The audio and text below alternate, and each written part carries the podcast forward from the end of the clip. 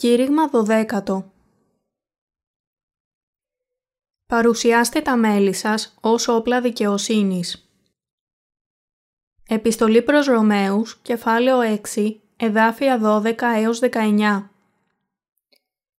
Ας μη βασιλεύει λοιπόν η αμαρτία εν το θνητό ημών σώματι, ώστε κατά τας επιθυμίας αυτού να υπακούειτε εις αυτήν, μη δε παριστάνετε τα μέλη σας όπλα αδικίας στην αμαρτίαν, αλλά παραστήσατε εαυτούς εις των Θεών ως ζώντας εκ νεκρών και τα μέλη σας όπλα δικαιοσύνης εις των Θεών. Διότι η αμαρτία δεν θέλει σας κυριεύσει, επειδή δεν είστε υπονόμων, αλλά υποχάριν. Τι λοιπόν, θέλουμε να αμαρτήσει, διότι δεν είμαι θα υπονόμων, αλλά υποχάριν, μη γέννητο. Δεν εξέβρετε ότι ισόντι να παριστάνετε αυτούς δούλους προς υπακοήν, είστε δούλοι εκείνου εις τον οποίον υπακούετε ή της αμαρτίας προς θάνατον ή της υπακοής προς δικαιοσύνην. Χάρις όμως εις τον Θεόν, διότι υπήρχετε δούλοι της αμαρτίας, πλην υπηκούσατε εκ καρδίας εις τον τύπον της διδαχής εις τον οποίον παρεδόθητε. Ελευθερωθέντες δε από της αμαρτίας, εδουλώθητε εις την δικαιοσύνην ανθρωπίνος λέγω δια την ασθένεια της αρκώσας. Διότι καθώς παρεστήσατε τα μέλη σας δούλα εις την ακαθαρσίαν και εις την ανομίαν προς την ανομίαν, ούτω τώρα παραστήσατε τα μέλη σας δούλα εις την δικαιοσύνη προς αγιασμών. Δεν μπορούμε να επιμένουμε στην αμαρτία για να λάβουμε περισσότερη χάρη. Στο κεφάλαιο 6 της επιστολής προς Ρωμαίους, ο Απόστολος Παύλος μας λέει πώς πρέπει να ζήσει ο δίκαιος που σώθηκε από τις αμαρτίες. Διευκρινίζει πάλι την πίστη με το βάπτισμα του Ιησού. Οι αμαρτίες μας συγχωρέθηκαν μία για πάντα μέσω της πίστης στο βάπτισμα, τον Σταυρό και την Ανάσταση του Ιησού. Δεν μπορούμε να είμαστε γεμάτοι από την δικαιοσύνη και την σωτηρία του Θεού χωρίς το βάπτισμα του Ιησού. Εάν ο Ιησούς δεν είχε αναλάβει όλες τις αμαρτίες μας όταν βαφτίστηκε, δεν θα μπορούσαμε να πούμε ότι είμαστε δίκαιοι αφότου λάβαμε την άφεση των αμαρτιών. Μπορούμε να πούμε με βεβαιότητα ότι είμαστε δίκαιοι επειδή όλες οι αμαρτίες μας μεταβιβάστηκαν στον Ιησού και επειδή Εκείνος σταυρώθηκε και κρίθηκε για όλες τις αμαρτίες μας. Το κεφάλαιο 6 της επιστολής προς Ρωμαίους διδάσκει και για την σωτηρία μέσω της πίστης και για την πρακτική ζωή του δίκαιου. Λέει, τι λοιπόν θέλω μεν πει, θέλω μεν επιμένει εν τη αμαρτία δια να περισσεύσει η χάρις. Ρωμαίους, κεφάλαιο 6, εδάφιο 1. Στις προηγούμενες περικοπές λέει «Όπου επερίσευσεν η αμαρτία, υπέρ επερίσευσεν η χάρις». Ήνα, καθώς ευασίλευσεν η αμαρτία δια του θανάτου, ούτω και η χάρις βασιλεύσει δια της δικαιοσύνης, η ζωή αιώνιον, δια Ιησού Χριστού του Κυρίου ημών. Ρωμαίους, κεφάλαιο 5, εδάφια 20 έως 21. Οι αμαρτίες του κόσμου, όσο σοβαρές κι αν είναι, δεν μπορούν να ξεπεράσουν την αγάπη και την δικαιοσύνη του Θεού. Οι αμαρτίες μας συγχωρέθηκαν από την αγάπη και την δικαιοσύνη του Θεού μέσω της πίστης στον αληθινό λόγο. Η βίβλος λέει ότι παρόλο που εμείς που ζούμε στην σάρκα έχουμε λάβει την άφεση όλων των αμαρτιών μας, δεν μπορούμε να συνεχίσουμε στην αμαρτία με σκοπό να αυθονήσει η χάρη. Πώς θέλουμε να ζήσει πλέον εν αυτή; Ή αγνοείτε ότι όσοι ευαπτίστημεν εις Χριστόν Ιησούν εις τον θάνατον αυτού ευαπτίστημεν, συνετάφημεν λοιπόν με ταυτού δια του βαπτίσματος εις τον θάνατον. Ρωμαίους κεφάλαιο 6 Εδάφια 2 έως 4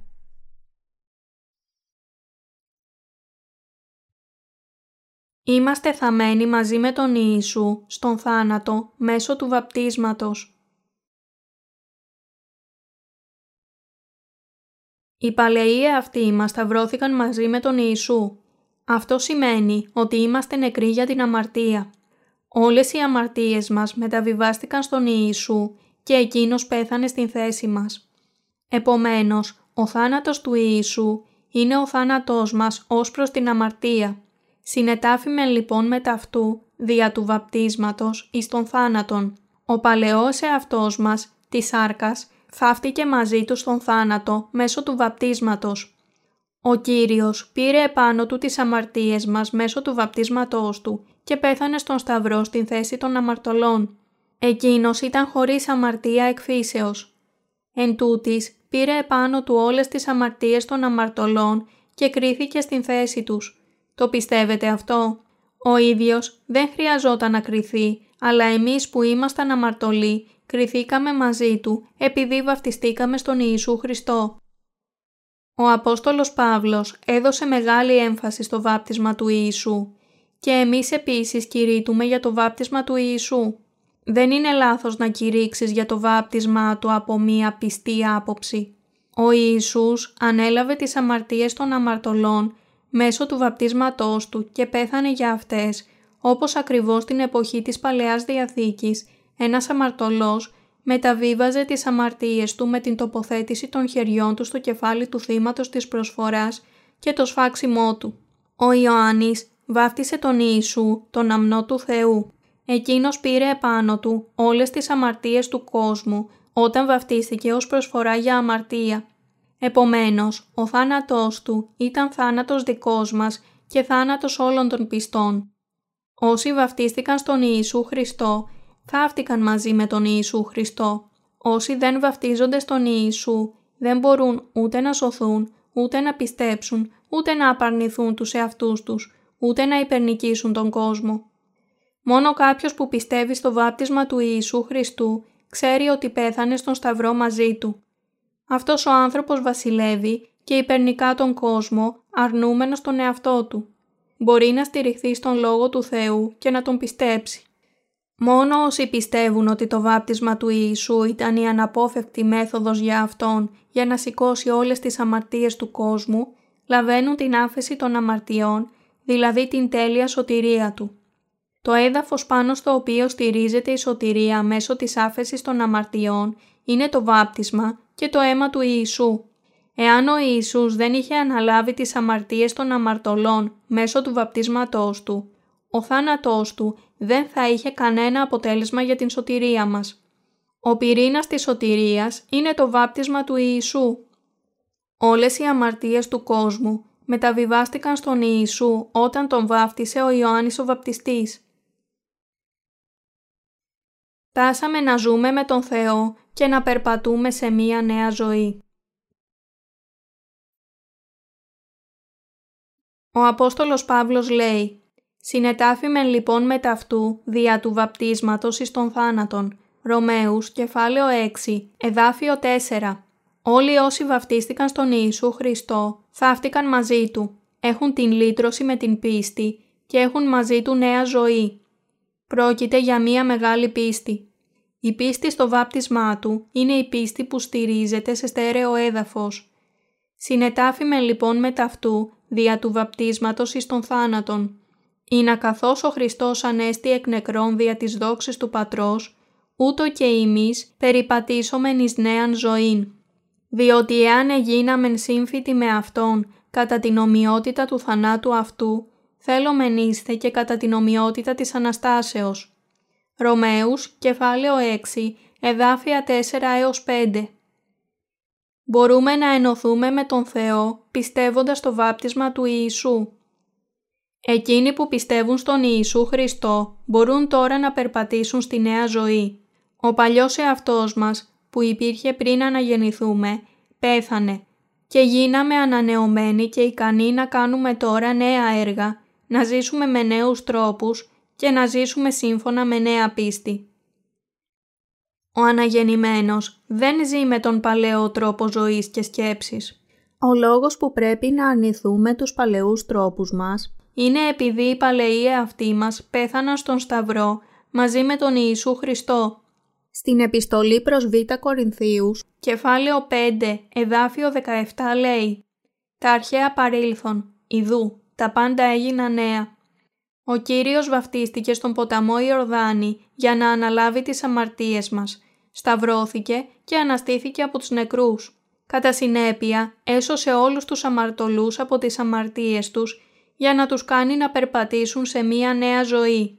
Τα παλαιά πράγματά μας, όπως η δυστυχία, η σκληρότητα, η πικρία και οι πληγωμένες καρδιές έχουν πεθάνει.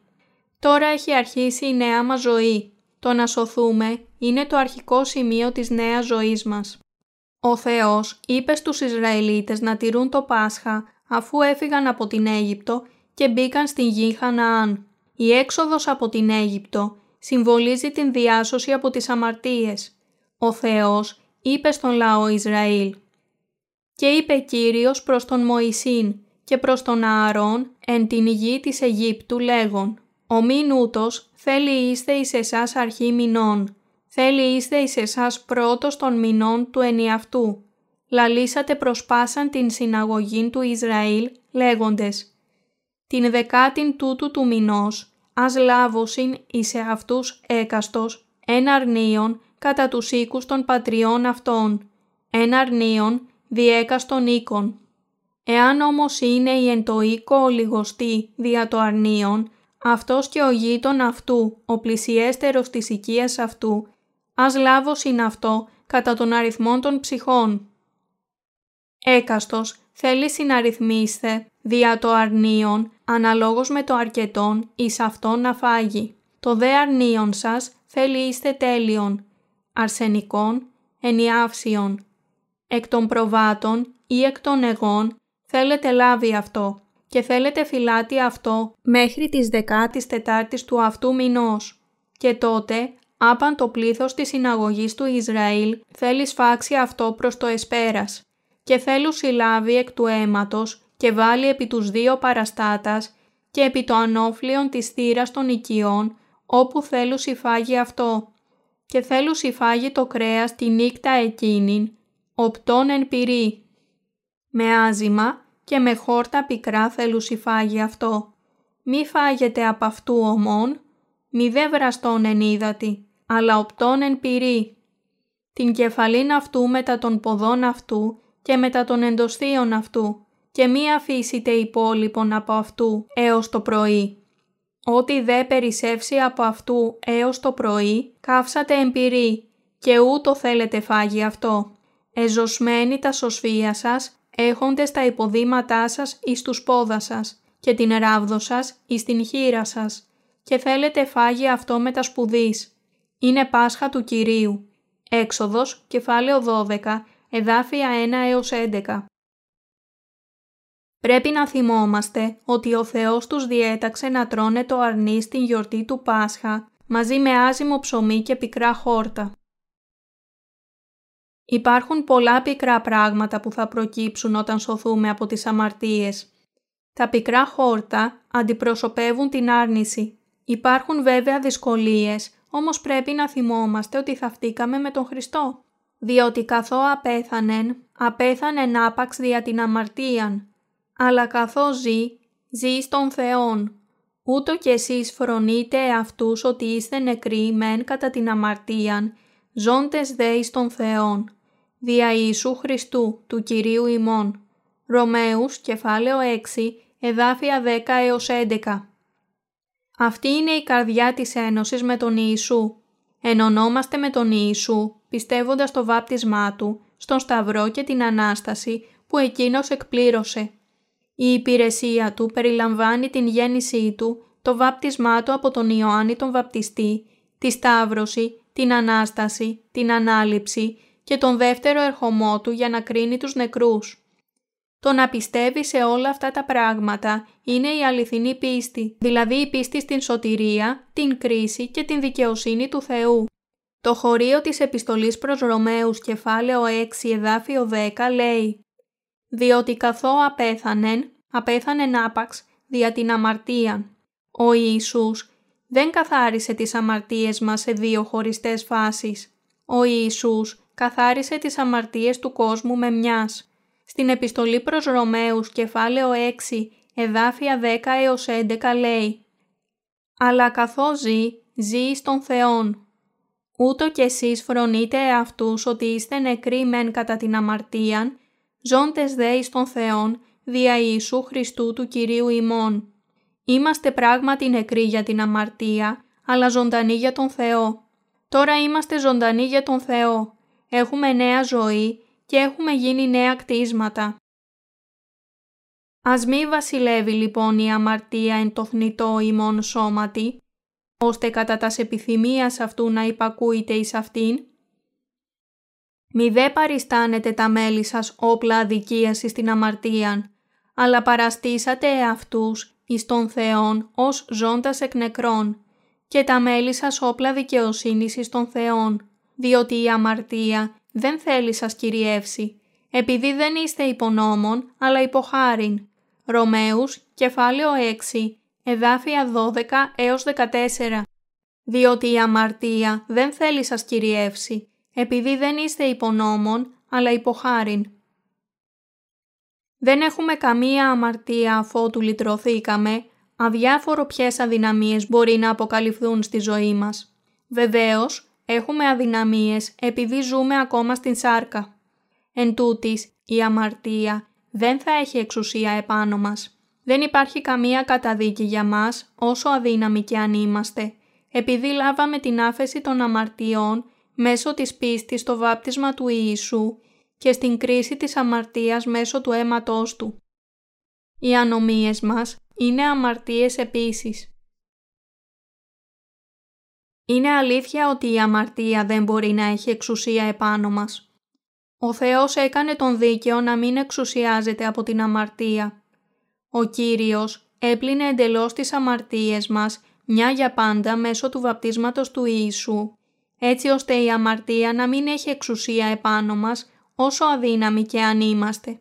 Εκείνος πλήρωσε την ποινή της αμαρτίας στον Σταυρό. Η πιστή είναι χωρίς αμαρτία επειδή ο Κύριος πλήρωσε την ποινή της αμαρτίας. Οι δίκαιοι βλέπουν ότι μέσα τους φανερώνονται πολλές αδυναμίες και ανομίες, αλλά η αμαρτία δεν μπορεί να έχει εξουσία επάνω τους και δεν υπάρχει καμία καταδίκη για αυτούς όταν στηρίζονται στον Κύριο με πίστη. Επομένως, μπορούμε πάντα να περπατάμε στη νέα ζωή. Παρουσιάστε τα μέλη σας ως όργανα της δικαιοσύνης του Θεού.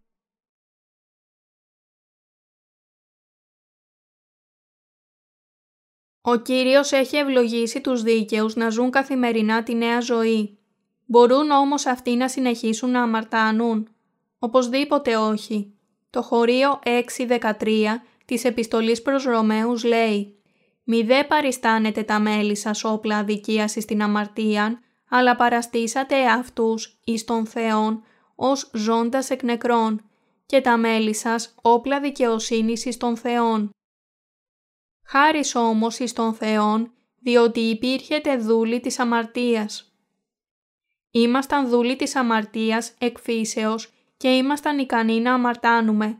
Αλλά η βίβλος λέει «Πλην υπηκούσατε εκ καρδίας εις τον τύπον της διδαχής εις τον οποίον παρεδόθητε».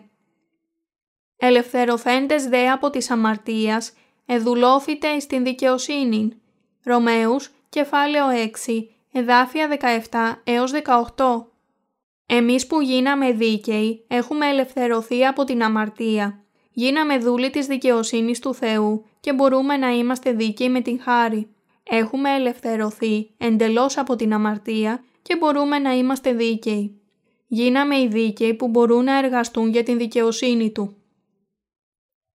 Αλλά τι θα πρέπει να κάνουμε με την σάρκα μας αφού έχουμε την λύτρωση, πώς θα πρέπει να συμπεριφερθούμε με την σάρκα αφού σωθήκαμε; Η βίβλος λέει «Παραστήσατε τα μέλη σας δούλα εις την δικαιοσύνη προς αγιασμόν». Ρωμαίους, κεφάλαιο 6, εδάφιο 19. Τι κάνει η σάρκα αν και σωζόμαστε από τις αμαρτίες; Η σάρκα πέφτει συνήθως στην αμαρτία παρόλο που εμείς δεν έχουμε καμία αμαρτία στις καρδιές μας. Επομένως, μπορούμε να γλιτώσουμε από την πτώση στην αμαρτία όταν προσφέρουμε την σάρκα μας ως δούλη στην δικαιοσύνη. Αυτό επίσης σημαίνει ότι πρέπει απλά να διαθέτουμε την σάρκα μας σε έργα δικαιοσύνης επειδή έχουμε γίνει δίκαιοι. Χρειάζεται να ασκηθούμε προς την αγιότητα.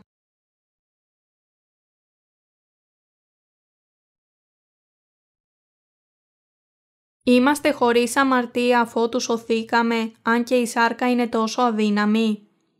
Είναι βέβαιο ότι σε όσους πιστεύουν στο βάπτισμα του Ιησού, τον Σταυρό, την Ανάσταση, την Δεύτερη Έλευση και την τελική κρίση του Ιησού, δεν υπάρχει καμία αμαρτία. Αυτή είναι χωρίς αμαρτία. Πρέπει μόνο να προσφέρουμε την σάρκα μας σε έργα δικαιοσύνης και οι καρδιές μας θα θέλουν επίσης να εργάζονται την δικαιοσύνη. Αλλά η σάρκα δεν είναι κατάλληλη για να εργάζεται την δικαιοσύνη του. Έτσι, στο χωρίο 4-7 της Α προς Τιμόθεων επιστολής λέει «Γύμναζε σε αυτόν εις την ευσέβιαν». Πρέπει να ασκηθούμε προς την αγιότητα. Αυτό δεν γίνεται σε σύντομο χρόνο. Όταν μοιράζουμε ευαγγελιστικά φυλάδια σε άλλους ανθρώπους, μπορεί να ντρεπόμαστε εάν συναντούμε γνωστό κόσμο. Μπορεί αρχικά να τους αποφύγουμε και να επιστρέψουμε στο σπίτι επειδή αισθανόμαστε ντροπή. Εν τούτης, εάν προσπαθήσουμε να το κάνουμε αρκετές φορές με την σκέψη, ο παλιός εαυτός μου έχει ήδη πεθάνει και έπειτα πάρουμε θάρρος λέγοντας «Θα πάτε στον Άδη εάν δεν έχετε την λύτρωση, γι' αυτό πάτε αυτό το φυλάδιο και διαβάστε το για να έχετε λύτρωση». Όταν ενεργείτε έτσι, μπορείτε να προσφέρετε την σάρκα σας στην δικαιοσύνη. Το κεφάλαιο 6 της επιστολής προς Ρωμαίους μας λέει να προσφέρουμε τα μέλη μας δούλα της δικαιοσύνης προς την αγιότητα. Πρέπει να προσφέρουμε τα μέλη μας δούλα στην δικαιοσύνη. Πρέπει να εξασκηθούμε σε αυτό πολλές φορές. Δεν γίνεται σε σύντομο χρόνο. Πρέπει να προσπαθήσουμε ξανά και ξανά. Θα μάθουμε πόσο ενδιαφέρον είναι να πηγαίνουμε στην εκκλησία εάν προσπαθήσουμε να παρευρισκόμαστε στην εκκλησία. Δεν πρέπει να σκεφτόμαστε, πιστεύω, αλλά θα ήθελα να τα πιστεύω όλα και να μείνω στο σπίτι μου. Σίγουρα ξέρω τι θα κηρύξει ο ποιμένας μου. Και η σάρκα και η καρδιά πρέπει να είναι στην εκκλησία. Η πίστη στην καρδιά αυξάνεται μόνο όταν προσφέρουμε τα μέλη μας δούλα της δικαιοσύνης. Πρέπει να προσφέρουμε τα μέλη μας το έργο της δικαιοσύνης. Αντιλαμβάνεστε τι λέω. Δεν πρέπει να μένουμε μακριά από τις συνάξεις και την συνάντηση με τους ηγέτες. Όταν πηγαίνετε στην αγορά, είναι καλύτερα να κάνετε μία επίσκεψη στην εκκλησία και να ανοίξετε την πόρτα λέγοντας «Περνούσα από εδώ πηγαίνοντας στην αγορά. Υπάρχει κάτι που θέλετε να κάνω για το Ευαγγέλιο». Το να επισκέπτεσαι συχνά την εκκλησία είναι σαν να παρουσιάζεις τα μέλη σου δούλα της δικαιοσύνης. Τότε κάποιος ηγέτης μπορεί να πει «Αδελφοί, για να δω, σε παρακαλώ, μήπως μπορείς να καθαρίσεις αυτό, εντάξει. Και παρακαλώ, έλα ξανά το βράδυ, γιατί; Θα έχουμε συνάντηση νεολαίας απόψε. Εντάξει, θα έρθω πάλι απόψε.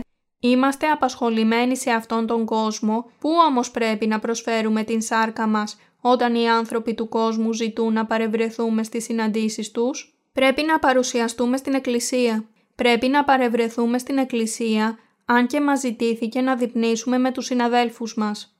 Δεν πρέπει να αφήσουμε την σάρκα μας να πάει σε ένα εστιατόριο, ενώ οι καρδιές μας βρίσκονται στην εκκλησία. Εάν κάνουμε την σάρκα μας να ξεφύγει από τον κόσμο και την φέρουμε στην εκκλησία, τότε και η σάρκα μας και η καρδιά μας θα αισθάνονται άνετα. Τι νομίζετε, εάν η σάρκα σας συχνάζει σε μερικές άλλες κοσμικές τοποθεσίες, θα γίνετε εχθροί ενάντια στον Θεό, ενάντια στην θέλησή σας, παρόλο που η καρδιά σας θέλει να είναι ενωμένη στην Εκκλησία.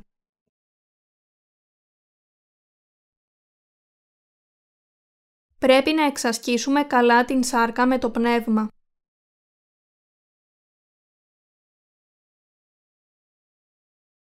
Πρέπει να προσφέρουμε την σάρκα μας δούλη της δικαιοσύνης, αλλά αυτό δεν σημαίνει ότι η σάρκα είναι τέλεια. Πρέπει να προσφέρουμε τα μέλη μας σε έργα δικαιοσύνης ξανά και ξανά, αν και η σάρκα μας τίνει να κάνει εκείνο που την ευχαριστεί. Συνήθως κάνουμε εκείνο που ξέρουμε. Εξαρτάται σε ποιον προσφέρουμε την σάρκα μας ως δούλη.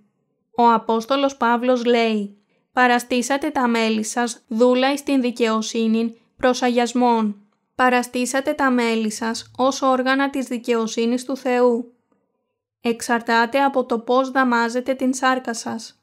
Εάν μάθετε την σάρκα να πίνει πνευματόδη, η σάρκα πηγαίνει αυτόματα να πιει. Συνεπώς, ενώ θα έπρεπε να βρίσκεστε στην εκκλησία, η σάρκα ορμάς σε ένα μπαρ. Εάν κάθεστε σε ένα μπαρ, η καρδιά αισθάνεται πόνο. Εάν όμως κάθεστε στην εκκλησία, η καρδιά είναι άνετη, αλλά πονάει η σάρκα. Η σάρκα έχει και εκείνη προσωπικότητα. Η σάρκα εξαρτάται από το πώς δαμάζεται από την καρδιά. Όταν πίνουμε ξανά και ξανά, η σάρκα λέει «Μου αρέσει το πιωτό». Αλλά όταν δεν πίνουμε, η σάρκα λέει «Το μισό». Γιατί; Επειδή η σάρκα έχει δαμαστεί. Εξαρτάται από το πώς δαμάζουμε την σάρκα, παρόλο που η καρδιά είναι αγιασμένη. Το Άγιο Πνεύμα φροντίζει τις καρδιές μας.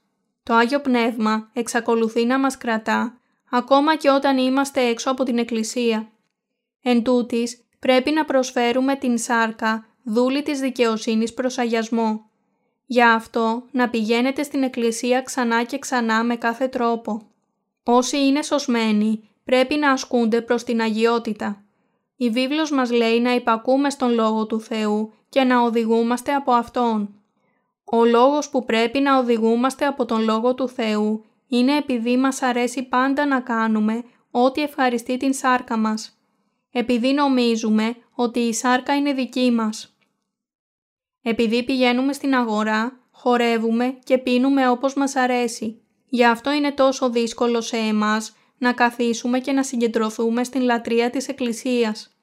Γι' αυτό πρέπει να μας οδηγεί κάποιος οδηγός πάρτε ένα κάθισμα εδώ και ακούστε τον Λόγο του Θεού. Εντάξει. Πρέπει να είμαστε υπομονετικοί, αν και μας κουράζει να ακούμε ένα κήρυγμα και να σκεφτόμαστε. Πρέπει να καθίσω εδώ με υπομονή. Γιατί βαριέμαι τόσο, αν και μπορώ να καθίσω για τρεις ώρες σε ένα μπαρ; Γιατί δεν μπορώ να καθίσω εδώ ούτε για μία ώρα; Μόνο μία ώρα έχει περάσει που ακούω το κήρυγμα. Έπινα επί πέντε ώρες σε ένα μπαρ και έχω παίξει πόκερ συνεχώς επί 20 ώρες χωρίς διάλειμμα. Όλα εξαρτώνται από τον δαμασμό της σάρκας. Η σάρκα που συνήθως πηγαίνει στην εκκλησία δεν θέλει να πάει σε μπαρ. Εν τούτης, σε εκείνον που έχει μάθει καλά στο πιωτό, το να καθίσει στην εκκλησία είναι όπως η κόλαση. Θέλω να κάνετε υπομονή αρκετές ημέρες και έπειτα θα μπορείτε να μάθετε να υπομένετε. Είναι πολύ σκληρό μέχρι να δαμαστεί η σάρκα σας. Όταν θέλουμε να κάνουμε άλλα πράγματα για να ξοδέψουμε τον χρόνο μας, είναι καλό να πηγαίνουμε στην εκκλησία. Ξοδεύουμε τον χρόνο μας στην εκκλησία, συζητώντας με τους ηγέτες, τους αδελφούς και τις αδελφές, για να δαμάσουμε τον εαυτό μας. Νιώθω τόσο άνετα στην εκκλησία και δεν υπάρχει τίποτε που να με ξελογιάζει εκεί. Εν τούτης, όταν περπατώ στον δρόμο, με ξελογιάζουν πολλά πράγματα. Υπάρχουν πολλοί πειρασμοί, όπως τα ρούχα στις βιτρίνες των καταστημάτων.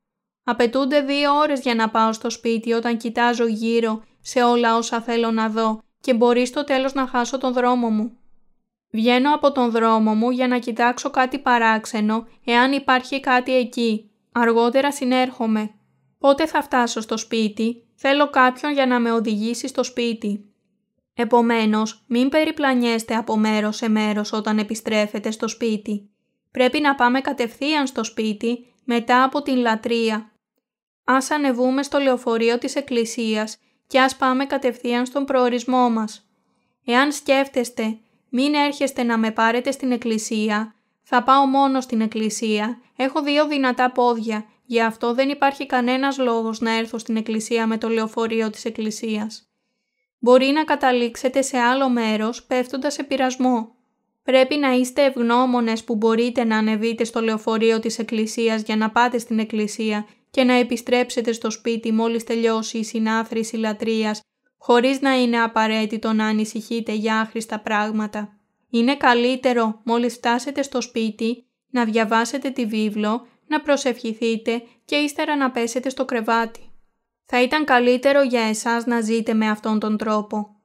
Κάποιος μπορεί να σκεφτεί «Εγώ έχω δυνατή πίστη, δεν έχω αμαρτία.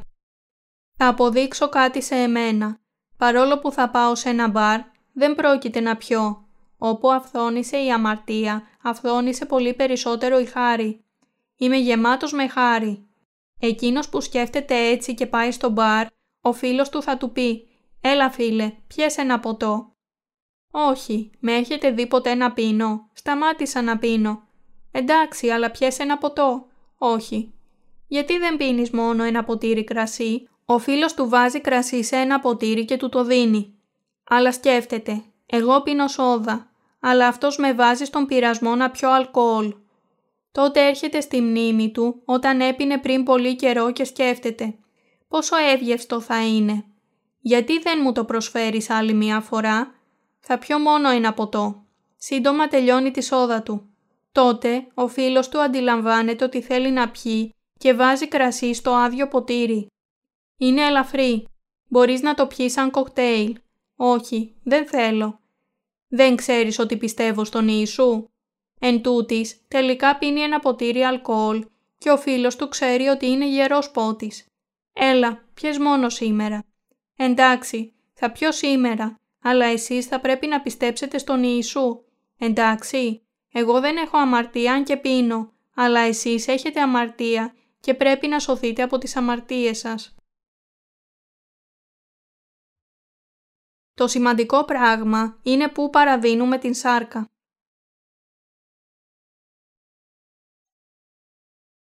Έτσι είναι οι άνθρωποι, δεν είναι κάτι παράξενο. Το σημαντικό πράγμα είναι που παραδίνουμε την σάρκα.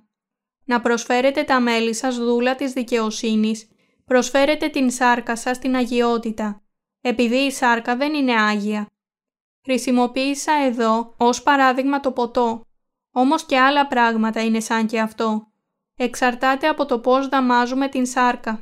Σωζόμαστε με την πίστη σε μία στιγμή και αυτό είναι αιώνιο. Αλλά η αγιότητα των καρδιών και της σάρκας μας εξαρτάται από το που προσφέρουμε την σάρκα. Αν και η καρδιά είναι καθαρή, αισθανόμαστε ότι η καρδιά γίνεται επίσης βρώμικη όταν προσφέρουμε την σάρκα μας στη βρωμιά. Τότε καταλήγουμε να αρνηθούμε τα πιστεύω μας. Πηγαίνουν ενάντια στην εκκλησία, χρησιμοποιούμε μάταια το όνομα του Θεού και φεύγουμε μακριά από την παρουσία του Θεού έχοντας εξαπατηθεί από τον σατανά. Στο τέλος φτάνουμε στην καταστροφή. Για αυτό, να προσέχετε τους εαυτούς σας για να μην καταστραφείτε. Πρέπει να είστε προσεκτικοί. Πώς μπορούμε να αντιμετωπίσουμε τις καθημερινές αμαρτίες μας αφότου σωθήκαμε από τις αμαρτίες; Όπου επερίσευσεν η αμαρτία, υπέρ επερίσευσεν η χάρις. Ο Κύριος επίσης καθάρισε εντελώς τις καθημερινές αμαρτίες μας, έτσι ώστε να μην μπορούμε ποτέ να γίνουμε ξανά αμαρτωλοί, αν και ίσως αμαρτάνουμε πολλές φορές. Εν τούτης, μπορεί να έχουμε πρόβλημα εάν η σάρκα στρέφεται προς το κακό ξανά και ξανά. Πού θα έπρεπε να προσφέρουμε την σάρκα μας; Η σάρκα πρέπει να πάει στον καθορισμένο δρόμο. Για αυτό μίλησα ως τώρα, για να σας κάνω να το καταλάβετε αυτό. Η σάρκα γίνεται άγια όπως ακριβώς η καρδιά είναι άγια και γίνεται δούλη της δικαιοσύνης ενώπιον του Θεού όταν την προσφέρουμε ως δούλη της δικαιοσύνης. Αφού σωθήκαμε, πρέπει να επικεντρώσουμε την ζωή μας στην Εκκλησία, εάν δεν ξέρουμε πώς να ζήσουμε ως σωσμένοι.